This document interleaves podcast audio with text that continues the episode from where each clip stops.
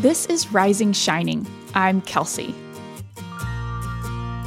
This is an audio version of my blog posts on risingshining.com. I hope my honest reflections and encouragement will be a bright spot of your day. This is episode 42 Midwest Home Search Update. We bought a house! It's a bit of a wild story that includes offering on a house we had only seen virtually and having never actually visited the city it's in. But we are thrilled to share that we've closed on a second home in the lovely Midwest city of Eau Claire, Wisconsin. We're excited about the house, the city, and the time we'll spend there as a family. I'd love to share all the details with you. But first, let me remind anyone who is new of the quick backstory. Last August, I shared that Chris and I had decided to speed up our timeline for buying a property in the Midwest. Our motivations for this big purchase are that one, we're genuinely concerned about the future livability of Arizona because of the effects of climate change. And I've got three example articles talking about the effects of climate change in Arizona linked in the blog post. Second, we'd love to escape the oppressive Arizona summers while taking advantage of Chris's flexible work schedule. And we hope that a second home will also be a good financial investment if we can rent it out short term when we are not there. So here's the story of how our Midwest home purchase came to be. After sharing my blog post about our home search and mentioning it on the Girl Next Door podcast, I received so many wonderful and helpful comments and emails from readers and listeners. I truly appreciate all the thoughts and suggestions.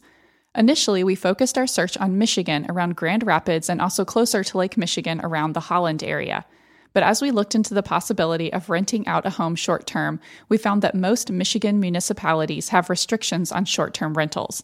That could make it challenging for us to rent out the house, which we need to be able to do to afford a second home. We started to shift our search to look at areas in Minnesota, like around Minneapolis, and in Wisconsin, around Madison up through La Crosse and to Eau Claire. I had already received a great email from reader Britt, thank you, Britt, with a glowing recommendation for La Crosse, Wisconsin, which had us looking closer at the area. Chris was eager to get more serious about our search, but we couldn't really move forward until we had actually visited. So Chris booked a trip in December to visit Eau Claire and La Crosse to get a feel for both cities. Right around that time, I got another great email from Janessa, who lives in Eau Claire. Thank you, Janessa. She also wrote glowingly about Eau Claire, which made us feel like we were on the right track. We were excited to have Chris visit and report back. And then Chris and I came down with bad colds, and Chris postponed his trip until March. In the meantime, we contacted a realtor in Eau Claire and began keeping an eye on Zillow listings to get a feel for the types of homes in our price range. After the holidays, we started noticing house prices increasing, along with the rest of the country. We had concerns that we could get priced out of the market for a good condition, three plus bedroom home close into the city for under $300,000. So we were really not ready when a cute ranch home in a great area of Eau Claire in our price range came on the market. I sent the listing to Chris as soon as I saw it pop up. Chris texted back, Wow, that's a nice house at a nice price in a good spot. Chris asked our realtor about the house and learned that houses were going under contract within days. Our realtor said that if we were really interested, we should schedule a virtual showing with him and be ready to make an offer. Figuring we had nothing to lose from a virtual tour, we said okay and planned to meet via FaceTime two days later. We toured the house virtually with our realtor and saw a well maintained home with good character, a finished basement, and even some modern updates. So we decided to put in an offer. It felt wild to offer on a house in a city we had never even visited. It is wild. And yet, we'd been doing our diligent research and felt that Eau Claire, and this house in particular, matched what we were looking for. The house had been on the market for two days and already had at least four offers. The sellers would be reviewing offers that night. So, with our realtor's guidance, we put together what we hoped would be a competitive offer at significantly over asking price, but still within our budget. And then we waited. Around dinner time, our realtor called us to ask a clarifying question about our financing passed on from the sellers. He said that was a good sign that we were a front runner offer. We weren't sure we would hear anything that day, but just as we were getting into bed, Chris got a call. It was our realtor who said, Congratulations, you're under contract. Getting that call was very surreal. We laid in bed together and looked again at the photos of the house we were now buying in a snowy city far away. A bit more about why we chose Eau Claire. Just a couple weeks later, Chris finally took his delayed trip to Eau Claire and fell in love. That was definitely a relief. Based on the research we did and Chris's visit, which included getting to meet a few people who live in Eau Claire, here are the great things about the city that make us excited to own a home there. Eau Claire sits at the confluence of two rivers, with a larger bluff to the east and rolling hills to the south, making the natural geography and setting of the city beautiful, and so different from Gilbert. The city seems very bike friendly and has lots of green spaces. There are lots of bike trails, including one near our house, as well as pedestrian only bridges and several parks throughout the city.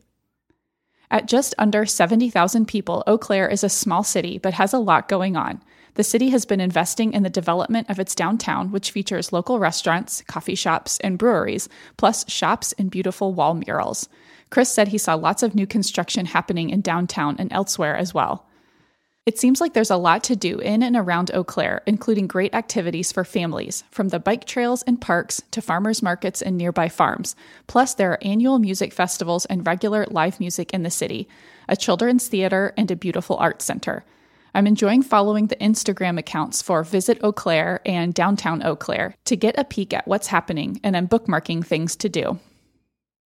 There's a location of the Mayo Clinic plus the University of Wisconsin Eau Claire near downtown, which are indicators to us of a good economic foundation for the city, plus long term economic growth. Plus, Eau Claire is an hour and a half east of Minneapolis, which seems great too in terms of the foundation of the economy and things to do. In short, Eau Claire seems like a city with a strong economy that will continue to thrive.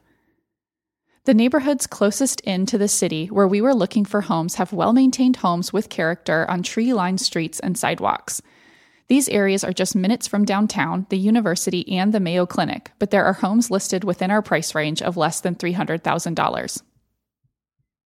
There are a few things that Eau Claire doesn't have, but they definitely aren't deal breakers. Currently, there aren't any direct flights from Phoenix to Eau Claire, which is not surprising. The best way to fly there seems to be to fly direct to Minneapolis and then drive the hour and a half to Eau Claire. Chris reports that it's a pleasant and easy drive, but I'll just put out to the universe that I wish a regional airline would add a direct flight from the nearby Mesa Gateway Airport to Eau Claire.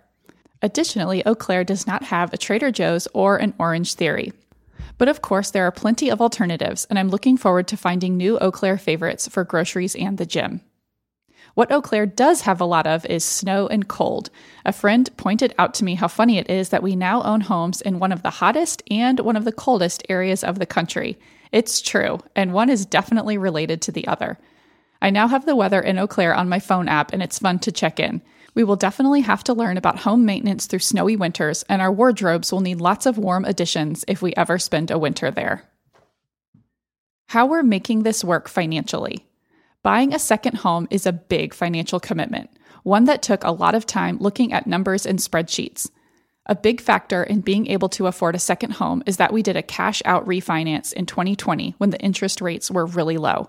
Since we purchased our home in 2009, we've gained a lot of equity as we've made payments, but also as the housing market has roared back. The low interest rates combined with our accumulated home equity allowed us to refinance our home, get $90,000 of our home equity out in cash, and keep our monthly payments affordable on a 20 year mortgage. In addition to the cash from our refinance, we have additional savings that we've been socking away in our Vanguard investment account, which is separate from our retirement savings. We used a chunk of cash to build our backyard studio. We're using about $12,000 to redo the floors throughout our Gilbert home this summer, which is a much needed update. And then we used another big chunk to make a 20% down payment on our Eau Claire house so that we can avoid PMI, the insurance you have to pay on top of your mortgage if you put less than 20% down. We also have money set aside for the Eau Claire house for some small home improvements and short term rental furnishings. Spending large amounts of money like this is really new for us and done with a lot of intention. Being in the position to do so reflects our privilege, our careful financial planning over the past 13 years, and our sheer luck of buying a home at the bottom of a housing market that is now at an unprecedented high. Being able to afford to purchase a home is different from being able to make the monthly mortgage payments. To afford our second home long term, we'll need to rent it out on a short term basis while we aren't there. We ran lots of numbers in a spreadsheet to estimate how often we could rent out the home and how much it would cost to maintain, like utilities, upkeep, etc. The AirDNA website was a helpful resource to understand what the short term rental market is like in Eau Claire.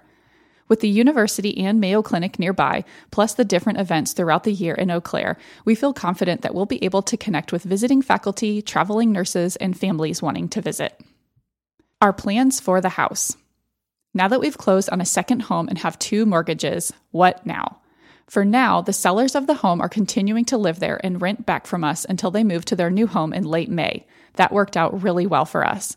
Then, Team Wharton will be trekking north and spending the month of June at our house. We are really excited.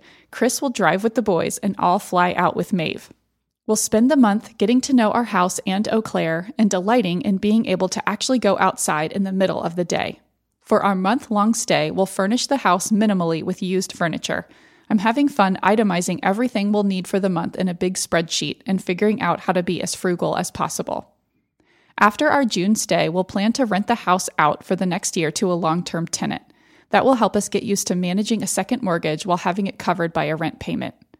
During the year, we'll also work on planning the house updates and furniture we'll need to get the house ready to be a short term rental. During the year after that, there's the fortuitous potential that we could spend a longer stretch of time in Eau Claire with our family. Chris is eligible for a sabbatical for the 2023 2024 school year and has already made some great connections at UW Eau Claire. So we're thinking that we might spend six months or a whole year at our Eau Claire house. It would be a big adventure.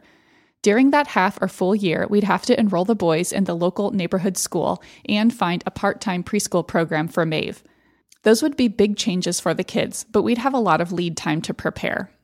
During our time there, we'd work to improve the house and furnish and decorate it such that when we left, we'd have a great home to offer to short term renters. Whew, that is a lot. But now you're caught up on our Midwest second home endeavor. For now, I won't be sharing photos of the house since the sellers are still living there and we haven't taken photos ourselves. But I'll share more while we are there, hopefully here and on Instagram, where I'm Kels Wharton. So stay tuned. It still feels quite unbelievable that we own a second home, but I continue to have a peaceful, calm feeling about our decision, which has been reassuring. Now I can't wait to actually see the house and Eau Claire in June. Thank you so much for spending some of your day with me. This blog post is linked in the notes of your podcast player, and the post has photos and links, like to the articles about the future of water in Arizona and Eau Claire sites and Instagram accounts. Connect with me by leaving a comment on this blog post or find me on Instagram. I'm Kels Wharton. I would be so grateful if you would share Rising Shining with someone who you think would enjoy it. Your reviews on Apple Podcasts are so appreciated. Until next time, I'm wishing you a great day, friends.